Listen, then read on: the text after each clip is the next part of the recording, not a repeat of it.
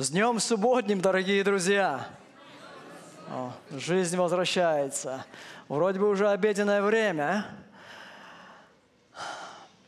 Мы благодарим вас за то, что вы пригласили служение Билла Ливерсиджа в вашу церковь.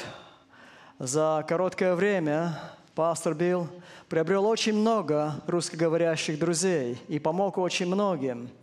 И я бы, конечно, желал чтобы тот факт, чтобы Он был с нами сегодня, с вами и говорил вам, нежели я. Но так как а, Он находится в отдыхе, на покое, служение продолжается. Кстати, служение, если вы не знаете, буквально год назад служение было готово завершить свою историю – вы знаете, что все церкви были закрыты, и а, источник всяко, всякой поддержки для служения был закрыт, исчерпан, и мы пришли, как говорится, к концу. И рассчитывая и полагаясь только на Бога, по благодати Божией, Бог усмотрел, что это служение необходимо, что праведность Христа должна быть проповедована – Праведность Христа должна быть проповедована по всему миру. И затем Христос придет. И расскажу немного вам о служении. Что сегодня происходит? А, служение продолжает. А, все материалы Билла Ливерсиджа. Некоторые из вас уже, наверное, прочли книгу «Победа в Иисусе». Кто-либо прочел книгу? Наверное, она понравилась вам. Сегодня материалы будут э, доступны вам после вечернего служения, но мы также создали новый YouTube-канал, который имеет и будет иметь абсолютно весь архив Билла Ливерсиджа. Ни, ни один другой YouTube-канал не будет иметь этих материалов. И все это будет доступно на нашем канале. Все, кто слушает нас на а, лайвстрим, в комфорте своих домов вы можете э, записать этот адрес. Это новый адрес служения и э, веб-сайт. И, кстати, э, кто из вас приносит телефоны на служение? Имеете вы при себе телефоны? Сегодня они вам понадобятся. Вы можете достать ваши телефоны сейчас и сделать снимок, потому что это, этот снимок уйдет очень скоро с экрана.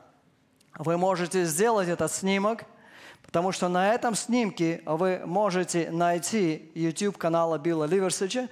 И если вам необходим будет адрес служения и веб-сайт, вы имеете это на этом снимке.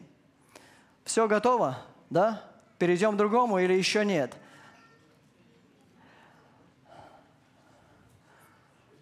А, назад, пожалуйста, а, верните этот снимок. Люди немножко замедлили. Спасибо.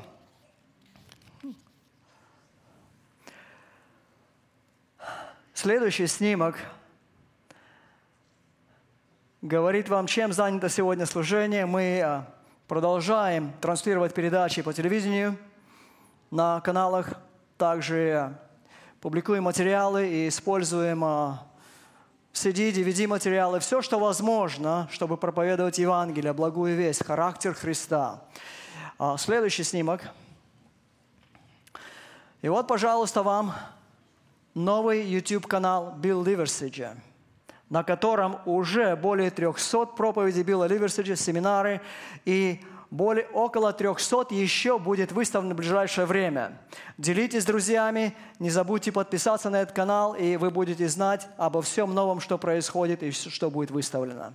Заранее благодарим вам за эту поддержку, потому что свойство канала YouTube – это все время, когда кто-то печатает на YouTube слова. Если эти слова находятся в описании данной проповеди, которую вы выставляете, то моментально эта проповедь появляется на экране а перед э, лицом того, кто сидит у компьютера. Это могут быть не адвентисты также. Это один из методов евангелизации. Если вы не подписались на ваш YouTube-канал все еще, то я предлагаю, приглашаю вас подписаться на ваш церковный YouTube-канал также. Это еще один метод евангелизации. А, теперь хочу рассказать вам немного, может быть, историю смог бы я рассказать о книге Победы в Иисусе, когда все церкви были закрыты, люди начали заказывать эти книги. И что происходило в церквях? Происходило духовное возрождение. В одной из церквей в Орегоне люди начали изучать эту книгу, и такое пробуждение произошло в группе 25 человек, что когда церковь открылась, они рассказали о том, что произошло с этой группой – и в церкви присутствовал один парень, который приехал из Калифорнии. Он был сыном одного из членов этой группы. 13 лет он употреблял наркотики. И он в эту субботу посещал родителей и оказался в церкви. Слушая, что эта книга сделала с этими людьми, с этой группой людей, включая его родителей, он, придя домой, обнаружил эту книгу на столе своего отца, поднял эту книгу и начал читать. Он не мог остановиться – когда он закончил чтение этой книги, он приобрел 25 книг, уехал обратно в Калифорнию и дал эту книгу каждому своему другу, и многие из них были адвентисты седьмого дня, которые покинули Господа. Через несколько месяцев этот парень позвонил мне и сказал, что он чист от всяких наркотиков, и он хочет уйти на служение. Что же произвело такое изменение – что? Прочтите эту книгу, и вы для себя откроете, что производит изменения в людях. Что для меня произвело изменение – это характер Бога. Что, чем является Евангелие? Евангелие – это есть, другим выражением, это характер, неискаженный характер Бога. Следующий, пожалуйста, снимок. Сегодня наше служение а, получает а, запросы из многих стран, потому что эта книга переведена на многие языки, и страны просят отпечатывать эту книгу на их языках. И так как финансовая ситуация во многих европейских странах, а восточных европейских странах слабая, мы спонсируем эти проекты. И э, я не обратил внимания, э, вы все еще не получили, наверное, конверты служения – они не были еще розданы. Сейчас вам раздадут конверты служения, и э, по окончании проповеди, если Бог касается ваших сердец, вы видите нужду в этом служении, то мы приглашаем вас поддержать это служение добровольными пожертвованиями.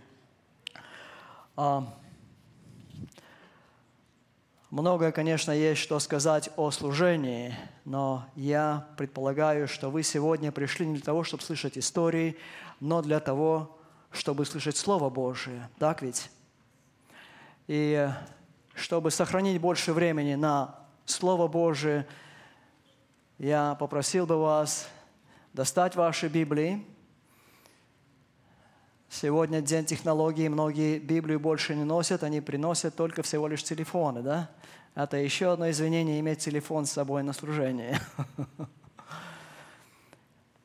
Дорогие друзья,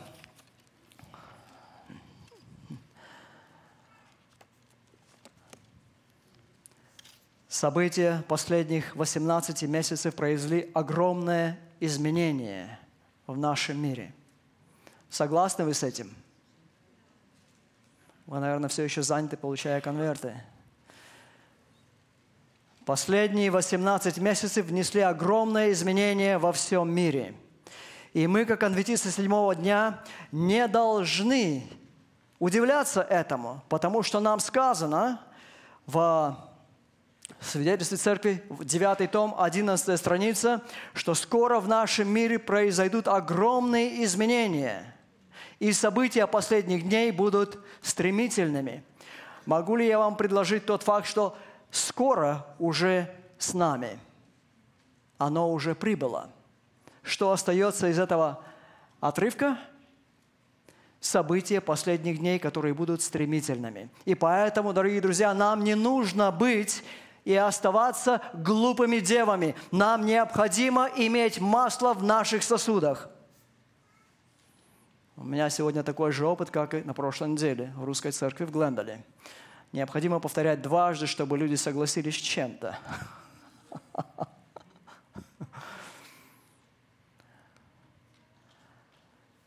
Нам необходимо иметь масло в наших сосудах. Однажды я находился в церкви, где пастором был русский пастор, и перед проповедью, за полчаса до проповеди, он обратился ко мне со слезами на глазах, попросил молиться за своего племянника, который живет в Европе. Его семья, а его родственников живет в Европе. И что случилось с этим парнем? Он был вовлечен в деятельность церкви, но однажды его, в нем пробудился интерес к буддизму. И увлекаясь буддизмом и жизнью буддистов, он настолько этим увлекся, что решил однажды посетить буддийский храм в Европе. И посетив этот храм, нечто произошло с ним. Он получил духа, но не того духа, которого мы бы желали. И однажды, когда он был дома, один, родителей не было дома, Парень взрослый, ему было 28 лет. Он стоял на балконе, и, взирая с балкона вниз, ему пришла внезапно мысль, что он может лавитейт. Это означает, что зависнуть в воздухе. И как только он дал согласие в своем сознании этой мысли, моментально произошел толчок, и он оказался на земле. Приехала скорая помощь, его подобрали – сделали обследование, снимки, и диагноз был дан, что позвоночник сломлен, и он парализован. Нижняя часть тела полностью парализована. Родителей дома не было, никого не было дома. Родители уверены, что это были злые духи. Я не пытаюсь кого-либо из вас а, напугать всем этим происходившим. Потому что, во-первых, это реальность. Во-вторых, если вы ходите с Богом, вам не нужно бояться никаких духов. Никогда не нужно бояться этого. Но то, что произошло с этим парнем, этот парень теперь парализован, и врачи сказали, что невозможно сломить позвоночник таким образом, как, как он упал. Перелом позвоночника произошел до падения. Врачи выразили это. Далее. Теперь этот пастор говорит мне, что его племянник лежит прикованный к постели с глубокими ранами и пролежнями на спине. Он проклинает Бога, проклинает родителей своих, и это самый несчастный человек в мире. И он попросил меня поговорить с ними, помолиться за него. И состояние этого парня было также, что он был одержим уже духами, злыми духами – глаза были воспалены, он не мог находиться в свете. В его комнате должен быть постоянно должен быть мрак. Что произошло с этим парнем после разговора с ним и молитвы? Ему была преподнесена короткая проповедь о кресте Христов – Христа, о силе креста. Именно то, что сегодня вы услышите во всей полноте. Буквально в течение 7-8 минут ему была дана эта проповедь и молитва. И после молитвы я услышал голос, как Агнца, «Могу ли я звонить вам?» Я сказал, конечно же, и с тех пор, больше года, мы проводим служение для этой семьи каждую неделю и все время фокусируемся на характере Бога. И это настолько привлекло этого молодого человека. Однажды он мне, до того, как он меня спросил вопрос, который последует через несколько мгновений. Этот молодой парень полностью посвятил себя, перепосвятил себя Богу, и он желает восстановиться не только духовно, но и физически. Физически он все еще прикован к постели, но духовно он исцелен. И этот парень больше не имеет никаких видений, никакие злые духи его не посещают. И пролежни, которые его беспокоили, я попросил отца – является ли он пресвитером. Церкви все были закрыты, пасторы были недоступны в Европе, и мы сделали елей помазание и молитву над ним по телефону. Через два дня пришла медсестра, чтобы поменять ему повязки. Перевернув этого молодого парня, чтобы поменять повязки, она была поражена, что все эти глубокие пролежни были излечены удивительным образом. И затем этот парень через несколько месяцев спросил меня нечто. Каким образом я могу иметь крещение Духом Святым? Каким образом я могу иметь крещение Духом Святым? Я попросил его открыть Библию. Евангелие от Иоанна, попрошу ваши, открыть ваши Библии. Евангелие от Иоанна, 15 глава. Евангелие от Иоанна, 15 глава, 26 стих. Мы читаем, что говорит Христос. «Когда же придет Утешитель, которого я пошлю к вам от Отца, Духа истины, который от Отца исходит, Он будет свидетельствовать о мне». Исходя из этого текста, мы можем сделать заключение, что доступность Духа Святого пропорциональна нашей, нашему желанию свидетельствовать о Христе. Итак,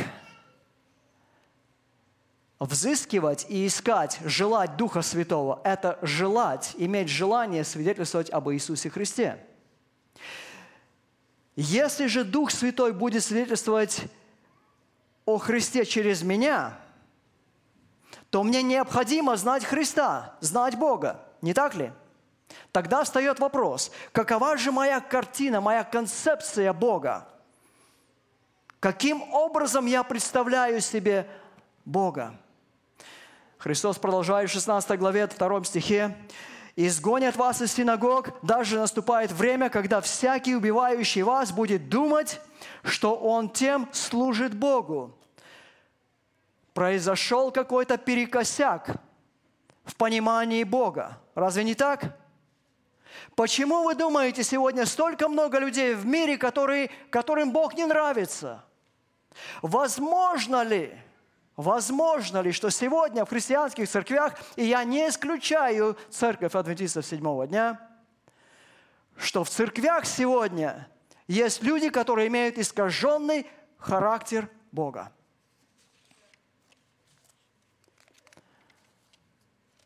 Сегодня я попытаюсь изобразить неискаженный портрет Бога который был искажен в Эдемском саду. Но я благодарен Богу, этот портрет был восстановлен на Голговском кресте. И взирая на этот портрет, неискаженный портрет Бога, мы не останемся таковыми, какими мы пришли.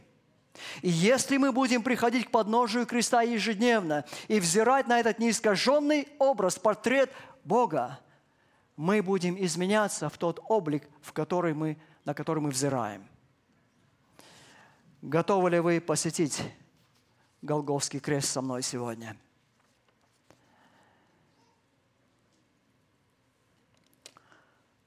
Работникам Евангелия 315 страница говорит нам следующее. Жертва Христа, как примирительная жертва за грех, является величайшей истиной, вокруг которой все остальные истины гроздятся. И чтобы быть правильно понятой и благодарной, каждая истина в Слове Божьем от бытия до откровения должна быть исследуема, изучена.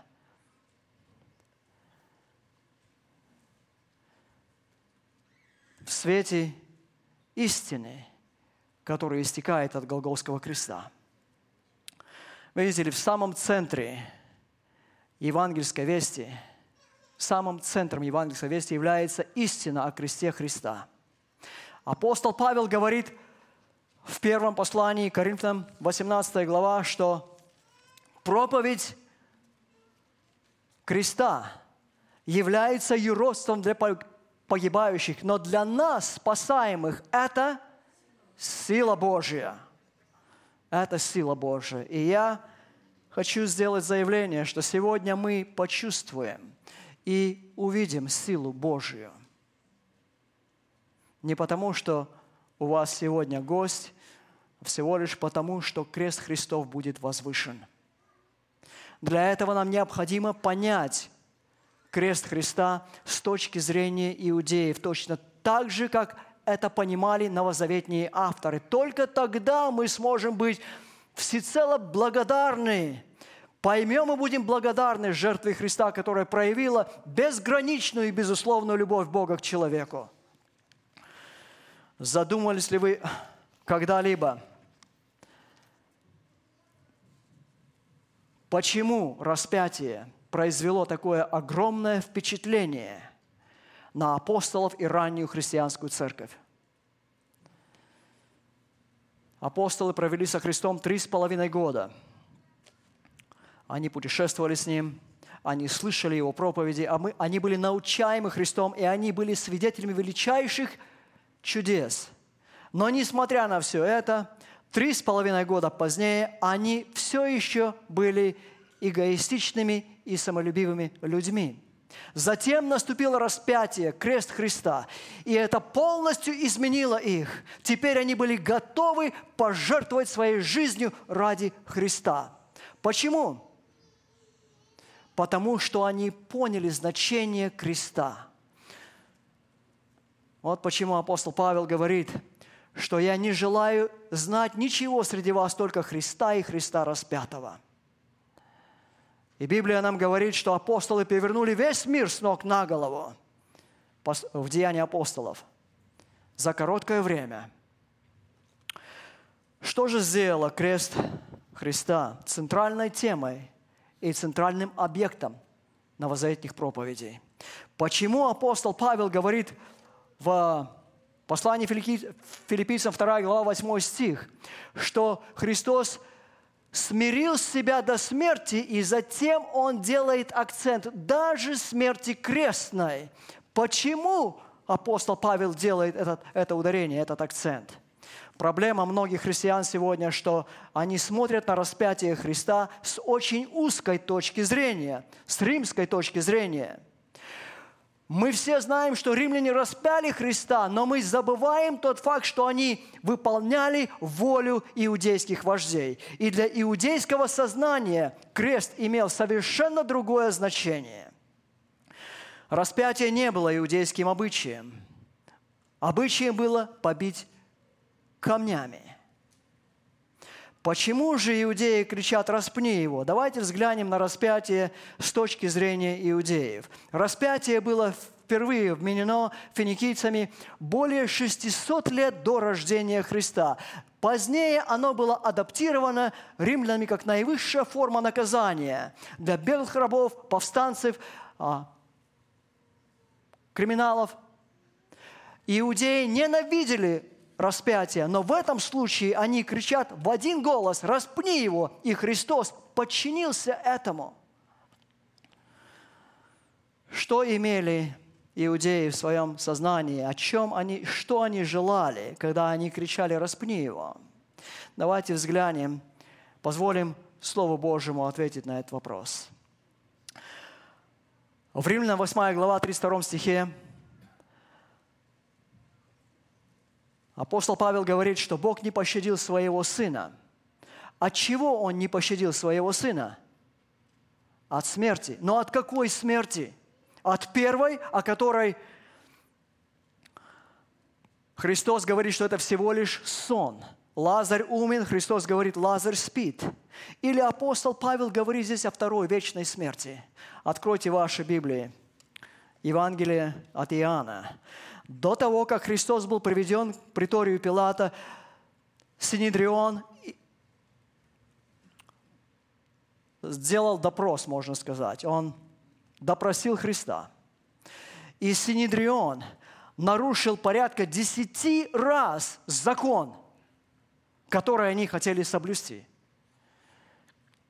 Вы все знаете, когда они искали свидетелей – должны были быть два свидетеля, свидетельство которых должно было быть одинаковым. Но этого не произошло.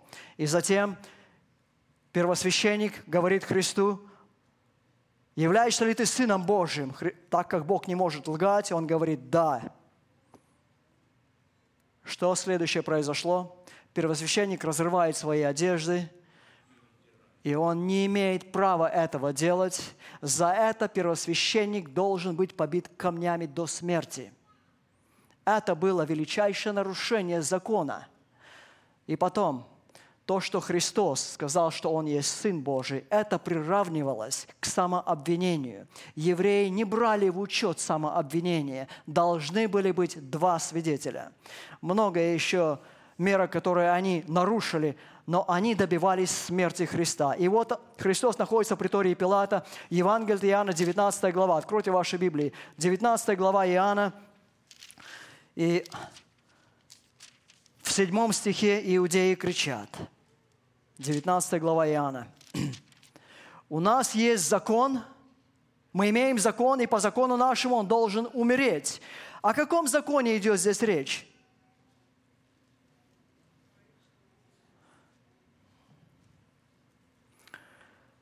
Этот же вопрос, этот же текст отвечает на вопрос, потому что он сделал себя сыном Божиим, то есть равным Богу. Имели ли иудеи закон, который осуждает человека, который приравнивает себя с Богом? Имели ли они этот закон?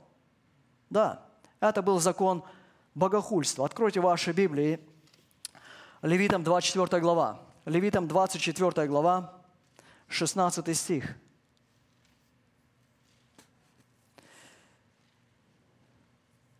и хулитель имени Господня должен умереть. Камнями побьет его все общество. Пришелец ли, туземец ли, станет хулить имя Господа, предан будет смерти. Вы видите, что этот закон не только говорит, что человек должен умереть, но также каким образом он должен умереть, не так ли? Итак, иудеи кричат, у нас есть закон, и в соответствии с нашим законом он должен умереть. Знали ли иудеи, каким образом человек должен умереть, либо они забыли об этом законе? Откройте ваши Библии, Иоанна 10 глава. Есть э, много мест, где это подтверждается, но это самое короткое. Иоанна 10 глава, 30-31 стихи. Христос говорит в 30 стихе, «Я и Отец одно». Что произошло в 31 стихе? Тут иудеи опять схватили камень, чтобы побить его. Почему они схватили камень? Потому что они знали закон и исполняли этот закон. 33 стих говорит нам следующее. Иудеи сказали ему в ответ, не за доброе дело хотим побить тебя камнями, но за богохульство, за то, что ты, будучи человеком, делаешь себя Богом. И так они знали закон и исполняли его. Почему же они кричат в один голос, распни его? В особенности, когда распятие не являлось еврейским обычаем наказания, методом наказания. Почему они кричат в один голос? Потому что существовал еще другой закон, в котором они были более заинтересованы. Откройте ваши Библии к во Второзаконие 21 глава. Видите ли, а, во времена Иисуса, иудеи времен Христа, они отождествляли распятие с повешением на древе. Для иудея, будучи распятым, означало, что ты совершил непростительный грех, и ты наказуем бесповоротным проклятием Бога, равносильным втором, второй смерти, Откровение 20 глава. И когда они кричали, просили Бога распять Христа, они просили Бога, чтобы Он излил свое проклятие, свой гнев на Иисуса Христа, чтобы Он испытал вечную вторую смерть, прощание с жизнью навеки. И мы должны помнить, тот факт, что иудеи не верили в бессмертную душу, это было языческим учением, которое вошло в церковь позднее. И многие все еще находятся в этом заблуждении, в этом обмане. И закон, на который они смотрят сейчас и желают применить этот закон по отношению ко Христу, найден во Второзаконии, 21 глава, 21 и 22 стихи. Второзаконие, 21 глава, 22-23. «Если в ком найдется преступление, достойное смерти, и он будет умершлен, и ты повесишь его на древе, тело его не должно ночевать на древе, но погреби его в тот же день, ибо проклят пред Богом всякий, повешенный на древе, и не оскверняй земли твоей, которую Господь Бог дает тебе в удел». Я хочу дать вам сравнение между смертью на, через побиение камнями и смертью через повешение на древе или распятием на кресте. Если человек приговорен к смерти через побиение камнями, то в то время, когда приговор приведен в исполнение, и он, будучи побиваем камнями и умирает, он может обратиться к Богу в покаянии и иметь надежду на вечную жизнь. Но если судья скажет, что ты будешь повешен на древе, то это означало бесповоротное проклятие Бога. Это означало быть забытым жизнедателем. Это означало вторая смерть. Человек был закончен. Я дам вам две ссылки, библейскую и историческую ссылку. Помните, когда Иисус Новин водил Израиль в обетованную землю? Пять царей объединились и воевали против Божьего народа. Они знали, что произошло в Египте. 430 лет до этого Авраам свидетельствовал им о Творце. И сейчас, когда Творец идет со своим народом в обетованную землю, вместо того, чтобы открыть двери своих сердец и своих городов, как это случилось, должно было случиться с Иерихоном – знаете, что происходило с Иерихоном? Что означает труб, трубный глаз? Откровение говорит, что это глаз Божий.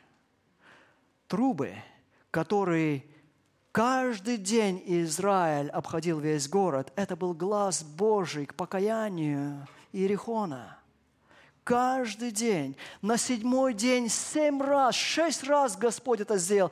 Но покаяния не было, двери так и не открылись. Бог настолько милостив грешникам.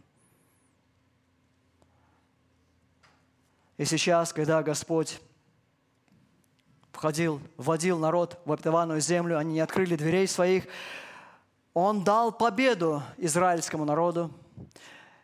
Иисус Новин пленил этих пять царей, вывел перед народом Божьим, и практически он сказал им, я перефразирую слова его, эти люди не ваши враги, а они враги Бога Всевышнего. Итак, убейте их и повесьте на древе. Почему? Показать, что бесповоротное проклятие Бога было на этих людях. Другой пример, исторический. Когда храм был разрушен в 70 году, евреи восстали против а, римлян, храм был разрушен. Римляне казнили 50 евреев через распятие каждый день. Это были герои Израиля. Страны, из которых мы с вами вышли. Для героев наших стран мы воздвигали монументы, так ведь? Памятники. Знаете ли вы, что иудейские авторы не упоминают имен своих героев, которые были распяты, повешены на древе, потому что они считали их забытыми Богом. Они для них были под проклятием. Вернемся ко Христу. Когда Христос находился в храме, и Он сказал эти слова, «Разрушьте этот храм, сей храм, и через три дня я восставлю его, есть свидетельство, что иудеи поняли, что он говорил о своем теле, как о храме. Во времена Христа первосвященником был Каяфа. Каяфа принадлежал к партии садукеев. Садукеи не верили в воскрешение из мертвых. Христос бросил им вызов, воскрешая мертвых из, смер... из смерти и воскрешая мертвых и говоря, что Он воскреснет через три дня, что произошло? Садюкеи стали отъявленными врагами Иисуса Христа. Вот почему они возбуждали толпу кричать «Распни его!» И осуждая Христа на распятие, они хотели, чтобы Он никогда больше не воскрес, и имя о Нем, чтобы было забыто. И когда иудеи кричали – в один голос «распни его». Они хотели, чтобы Бог излил на него свое проклятие. Сделал ли Бог это? Это не риторический вопрос, теперь вы можете ответить, присоединиться к беседе. Сделал ли это Господь? Излил ли Бог проклятие на Иисуса Христа на Голгофе? Да или нет? Громче. Я слышу и да, и нет – Я приведу вам библейский текст, что дом разделенный не устоит.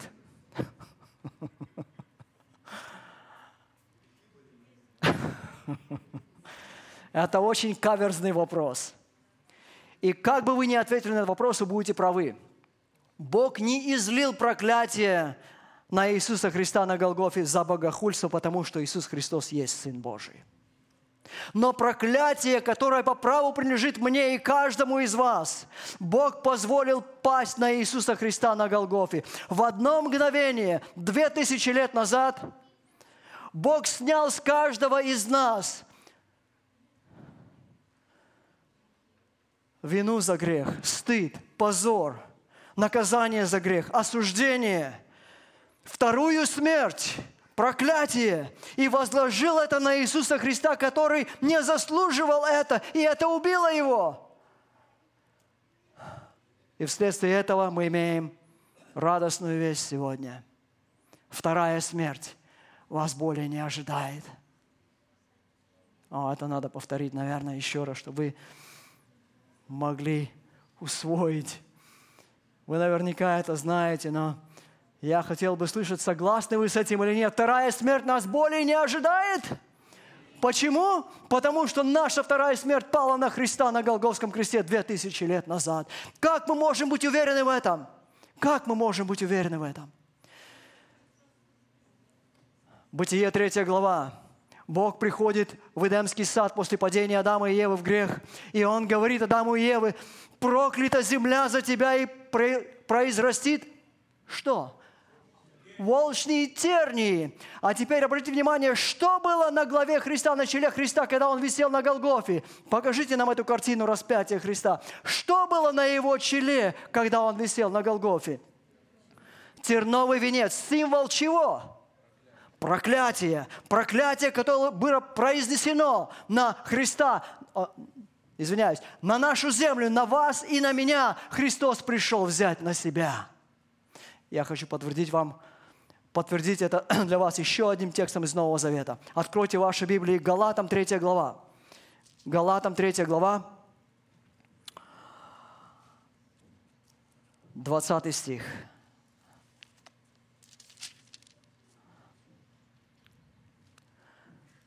Третья глава, 2, а, извиняюсь, 10 стих. И все, все утверждающиеся на делах закона находятся под, в греческом написано проклятие, под проклятием. Ибо написано, проклят всякий, кто не исполняет постоянно всего, что написано в книге закона. Это включает каждого человека на этой земле, включая нас. Мы все находимся под проклятием закона. А теперь благая весть для каждого верующего. 13 стих. Христос искупил нас от клятвы закона, сделавший за нас проклятием, ибо написано, проклят всякий, висящий на древе. Христос взял на себя ваше проклятие и мое. Он стал проклятием за нас. Он смирил себя до смерти, даже смерти крестной. Видите вы теперь значение смерти крестной? Проклят всякий, висящий на древе. И когда он висел на Голгофе, Христос воззвал к Отцу в словах «Боже, Боже, почему Ты оставил меня?» Христос не обратился к Отцу «Отче, Отче», Он обращается к Нему «Боже, Боже, почему?» Почему Он говорит Ему «Боже»? Потому что наши грехи, возложенные на Иисуса Христа, произвели разделение между Богом Отцом и Богом Сыном, и Он взывает к Отцу «Боже, почему Ты оставил меня?» Знаете, что сделал Бог? – в соответствии с посланием Исаии 53-59 главы, Бог взглянул на Иисуса на Голгофе, отвернул свое лицо от Иисуса и позволил ему умереть. Почему? Я отвечу на этот вопрос, но чтобы это дало вам больше радости и благодарности, есть еще один вопрос, на который нам необходимо ответить перед первым вопросом. Я задам вам второй вопрос, вы дадите мне библейский ответ, и я поделюсь с вами ответом на первый. Я думаю, это будет хорошая сделка для вас. Готовы? Второй вопрос. Когда Адам согрешил, где мы были? Как? О, молодцы, смотрите, какие знатоки Слова Божьего здесь. Но я слышал два голоса, два или три. Остальные для тех, кто не, не сказал этого, я дам вам библейский пример, и это будет а, для вас а, семинарским курсом сегодня. Можете поделиться со своими друзьями, что вы прошли сегодня семинарский небольшой курс семинарии. Откройте ваши Библии к Евреям, 7 глава. А, то, что вы ответили водами, это совершенно правильно. Этот принцип сегодня действен на Востоке. Точно так же, как, он, как это понимали люди во времена Писания Библии. Но эта мысль чужда для западных умов. Взгляните на 9-10 стихи послания к евреям.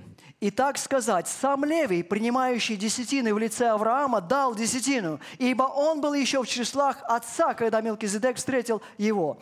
Когда Авраам встретил Милкизедека, его правнук, праправнук еще не существовал, не был даже в плане. Он находился в числах Авраама.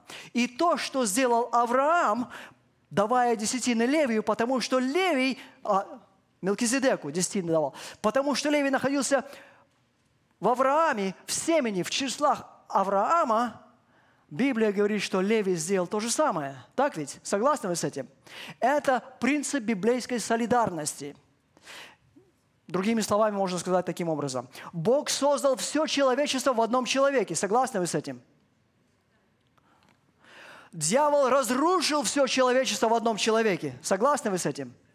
Бог искупил все человечество в одном человеке. Это тот же самый принцип библейской солидарности. Теперь, когда Адам согрешил, где мы были? Вы правильно сказали. Мы были в Адаме. То есть то, что случилось с Адамом, случилось со всеми нами. В одном человеке дьявол разрушил весь человеческий род. Но Бог имел план. И этот план был агнец, закланный до, от сотворения мира – Другими словами, до того, как Бог создал наш мир, до того, как грех вошел в человека, Бог имел план спасти нас. Вау! Какой Бог у нас! И когда наступила полнота времени, Бог посылает своего Сына в человеческой плоти, Христос становится вторым, последним Адамом. И Библия говорит нам, первое послание к Коринфянам, 30 стих, 1 глава, 30 стих. Ефесянам высказывает эту же мысль, что Бог внес, вложил нас в Адама. Второй Адам прожил безгрешную жизнь. И тот же самый закон, каждая доля закона должна относиться равномерно к обоим Адамам. То есть то, что произошло с первым Адамом, потому что мы находились в нем, Бог рассматривает, это случилось с нами. То, что произошло с Адамом, потому что мы находились в нем, случилось с нами. И то, что произошло со вторым Адамом, потому что Бог внес нас во, Ада, во второго Адама, во Христа. Теперь Он рассматривает, что случилось с нами – Знаете, мне трудно понять, слышите вы меня или нет, согласны вы или нет. Наверное, а, а, одно слово отвечало бы на вопрос. А, о, о, вы знаете это слово. Вы знакомы с ним. Вы знаете, а, я не пытаюсь извлечь из людей аминь для себя. Все аминь принадлежит Господу Богу, вся слава Ему принадлежит. Горе мне, если я ищу славы для себя. Так что если Слово Божие радует вас, соглашаясь с Ним, прославьте Его. То, что случилось со вторым Адамом, Бог теперь рассматривает, что случилось с нами. Но Бог не останавливается там. Затем Он берет все человечество во плоти Христа и возносит его на Голговский крест. Все человечество было представлено во плоти Христа, человека Христа, которое умерло, плоть Христа. Все человечество было представлено во плоти Христа, которое умерло на Голговском кресте – а теперь когда Христос возвал к Отцу, «Боже, Боже, почему Ты оставил меня?» И Бог отвернул свое лицо от, от Христа и позволил Ему умереть. Что заставило Бога отвернуться от Христа на Голгофе? Давайте я задам более простой вопрос. Кого видел Бог на Голгофе, что заставило его отвернуться от Христа?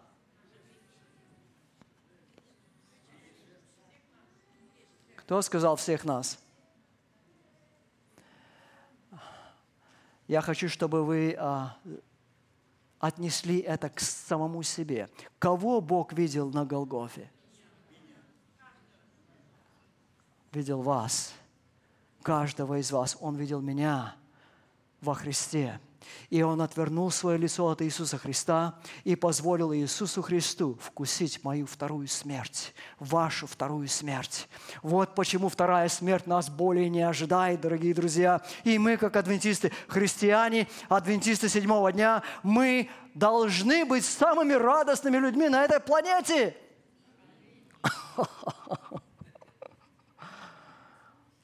Нету другого выбора.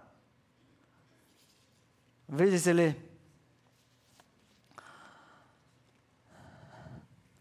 Христос не только взял ваши грехи на Голгофу, Он взошел на Голгофу, как вы, как я. Христос не только умер на Голгофе вместо меня, вместо вас, Он умер на Голгофе, как вы, как я. Колоссальное столкновение произошло на Голговском кресте между Богом и человеком, где вся боль была впитана сердцем Бога. И теперь все, что произошло со Христом, Бог рассматривает, что это случилось с нами. Почему Бог пошел на такую жертву? Почему Бог пошел на потерю своего существования, чтобы спасти нас, грешников? Я имею два ответа на это. Я могу два, один или два. Сколько вы хотите? Два? Как вы попали в сеть, а?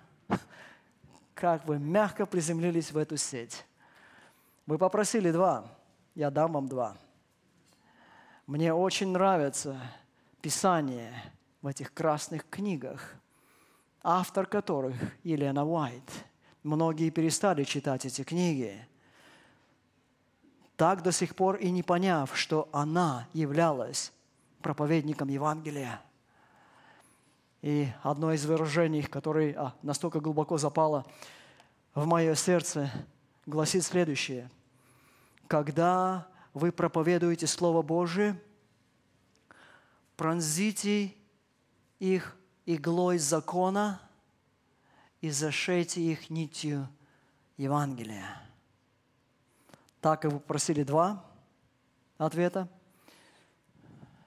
вы получите два. И вот первый – это игла закона. Почему Христос и Бог пошли на это? Потому что существует грех – Многие сегодня все еще играют со грехом. Сознание этих людей такое же, каково было с людьми до потопа. Они также думали, что могут насладиться прелестями греха немножко подольше, и когда увидят тучи, они могут запрыгнуть в ковчег, в последний троллейбус, другими голова, словами говоря – но ковчег уплыл, корабль уплыл, и они не находились в нем. О чем это нам говорит? Сегодня, когда мы слышим Слово Божие, глаз Божий, нам нельзя ожесточать наших сердец. Я хочу дать вам радикальное определение греха. Можно здесь это делать? Радикальное определение греха. Грех является смелым восстанием против Бога либо грех, либо Бог должны умереть в моей жизни. Если грех царствует в моей жизни, жизнь Бога во мне будет убита. Если Бог царствует в моей жизни, грех во мне будет убит. Кульминация греха, кульминация греха была смерть Бога, распятие Христа на Голгофе. И то, что было истиной в жизни Бога на этой земле, будет истина в вашей жизни и в моей. То есть грех убьет жизнь Бога в нас. А теперь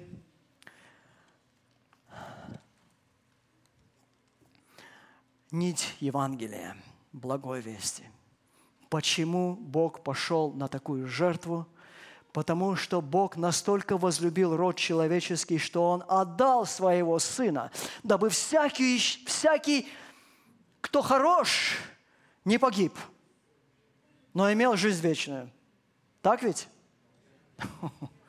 Всякий верующий не погиб, но имел жизнь вечную.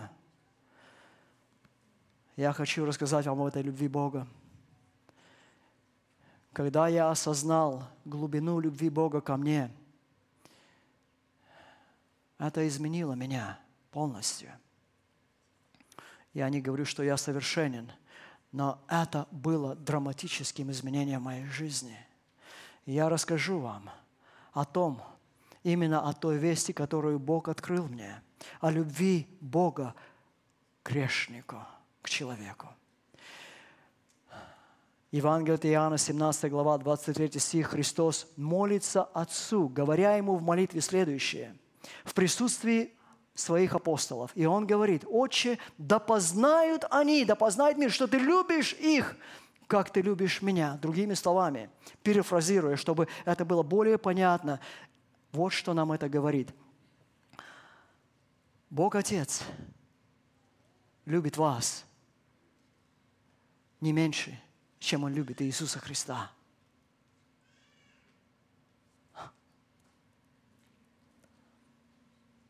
Бог Отец любит вас не меньше, чем Он любит Иисуса Христа. И затем в 15 главе 9 стихе Христос говорит, насколько Бог любит меня, я люблю вас такой же любовью. Мы имеем Бога Отца, кто любит нас бесконечной любовью, и Иисуса Христа, кто любит нас бесконечной любовью. Затем Христос расписывается в том, что Он сказал своей кровью, взойдя на Голговский крест. И будучи на Голгофе, Он искушаем три раза, если Ты есть Сын Божий, сойди с креста и спаси себя. Мог ли Он это сделать? Конечно же мог, Он есть Сын Божий. Но мог ли Христос, сойдя с креста и спасая себя, спасти нас в одно и то же время? Нет, Он должен был сделать выбор. И выбор, который Он сделал, должен сказать нам нечто глубокое и удивительное. И это то, что я услышал, когда я исследовал Голговский крест, распятие. Бог говорил моему сердцу и сознанию – нечто удивительное, что оставило меня в слезах. И вот что Бог хочет, чтобы вы услышали. Я называю это последние слова Иисуса с креста. Он никогда не произнес этих слов, но его действие говорит громче, чем какие-либо слова. И вот его слова через действие – я приглашаю вас. Представьте, что вы находитесь у Голгофы две тысячи лет назад. Используйте свое освященное воображение. Мы находимся у Голгофы. Христос после побиения распят, окровавленный, с короной проклятия на челе. И вися на Голгофе, вы взираете на Него, когда Он висит на Голгофе, и смотря на него, вы видите, что он открывает свои дружелюбные глаза и смотрит на вас. И вы знаете, что он хочет сказать вам нечто. Вы продолжаете смотреть на Христа, и он делает нечто удивительное. Он поднимает свое тело на прогвожденных руках, потому что человек не может говорить, вися на Голгоф на кресте, он должен вдохнуть чтобы сказать нечто и чтобы вдохнуть, человек должен поднять себя на провожденных руках.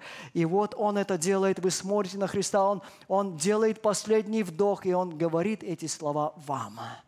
Задумывались ли вы когда-либо над тем фактом, каковы были бы последние слова Христа каждому из нас, если бы мы были там? Именно эти слова я услышал в своем сердце, в своем сознании. И вот что они говорят нам через этот поступок Христа. Христос говорит нам, кто бы вы ни были, из какой страны бы вы ни вышли, может быть, это Украина или Россия, Армения, Чехословакия, какая бы страна это ни была, из какой страны вы ни были, это не имеет значения. Какой бы цвет кожи у вас не был, это не имеет значения для меня – что бы вы ни сделали в прошлом, это не имеет значения, ибо я люблю вас, тебя, больше, чем я люблю самого себя. И Он умер на кресте. Это наш Бог. Это то, кто есть наш Бог – Бог, который любит нас больше, чем Он любит самого себя. И вот почему апостол Павел говорит в 12 главе послания евреям, 2 стих, «Ради радости, предлежащей Ему, Он претерпел крест и пренебрег посрамление. Радостью Христа было дать нам вечную жизнь». Крест Христа был потеря Его жизни. Радость Христа дать нам вечность была настолько превыше перспективы, потери его вечности, что он претерпел крест и пренебрег посрамлением. Это есть наш Бог. И многие сегодня религии служат Богу из страха, чтобы спастись. Христианство является единственной религией, где человек начинает совершенство –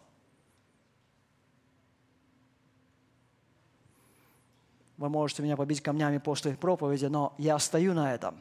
Христианство является единственной религией, где мы начинаем совершенство.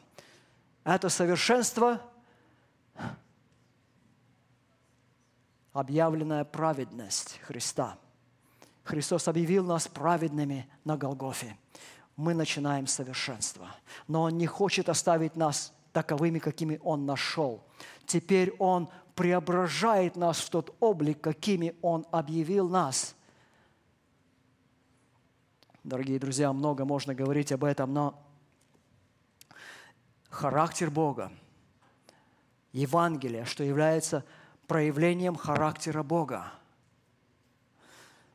Это Евангелие, друзья, когда оно будет проповедано в полноте, которое является силой Божией к спасению всякому, еврею и елину – когда оно будет проповедовано, грешники пожелают прийти в объятия Бога. И мы не будем терять более 80% молодежи в мир, как церковь. И не только мы, но и все христианство теряет сегодня 80% молодежи в мир. Знаете вы об этом? И именно этим сегодня проповедью этой благой вести занято это служение Билла Ливерсича.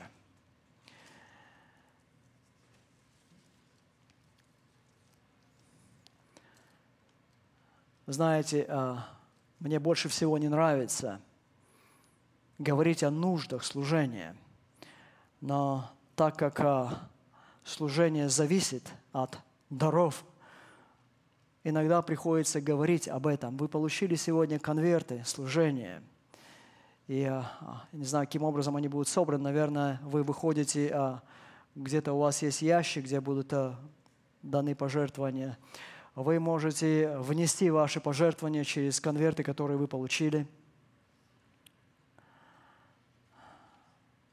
Мы благодарны вам заранее за вашу помощь. И мы не знаем, сколько времени еще есть у нас, но одно мы знаем, что время очень коротко. И Евангелие должно быть проповедовано всем народам.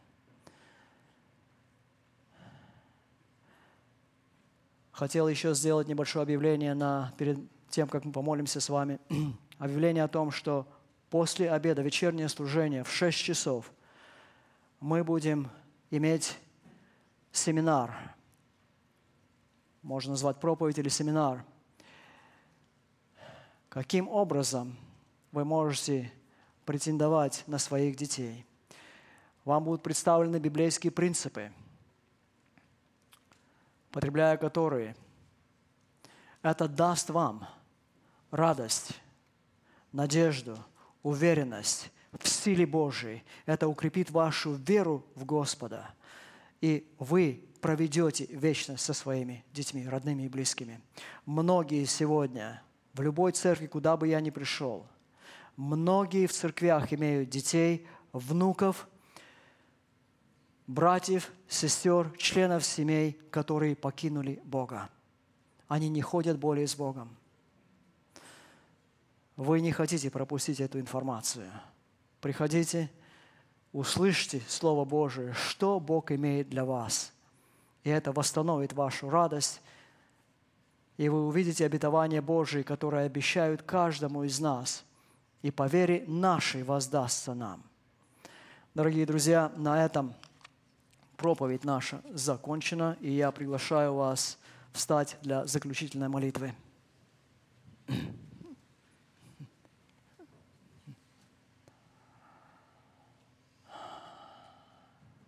Любящий Небесный Отец, мы благодарим Тебя за подарок Твоего Сына Иисуса Христа, которого Ты не пощадил, но отдал Его на смерть ради каждого грешника, ради нас. Христос наш личный Спаситель.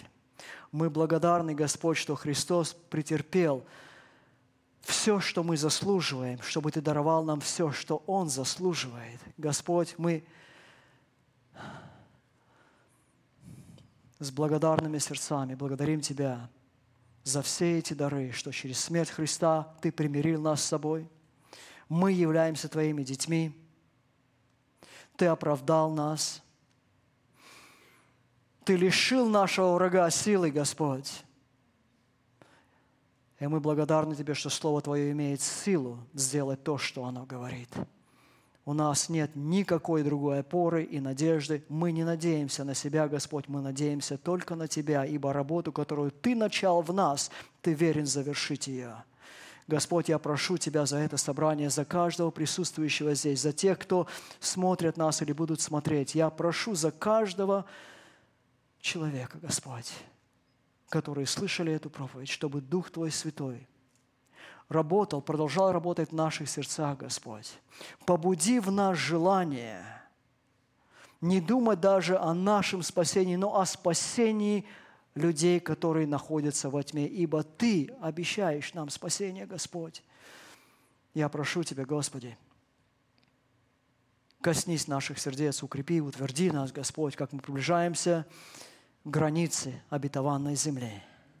Укрепи в нас веру Иисуса Христа, Господь. Позаботься о каждой нужде каждого присутствующего здесь. Приведи нас обратно на это место, на вечернее служение, Господь, и порадуй наши сердца Словом Твоим. И укрепи нашу веру во имя Иисуса Христа. Аминь.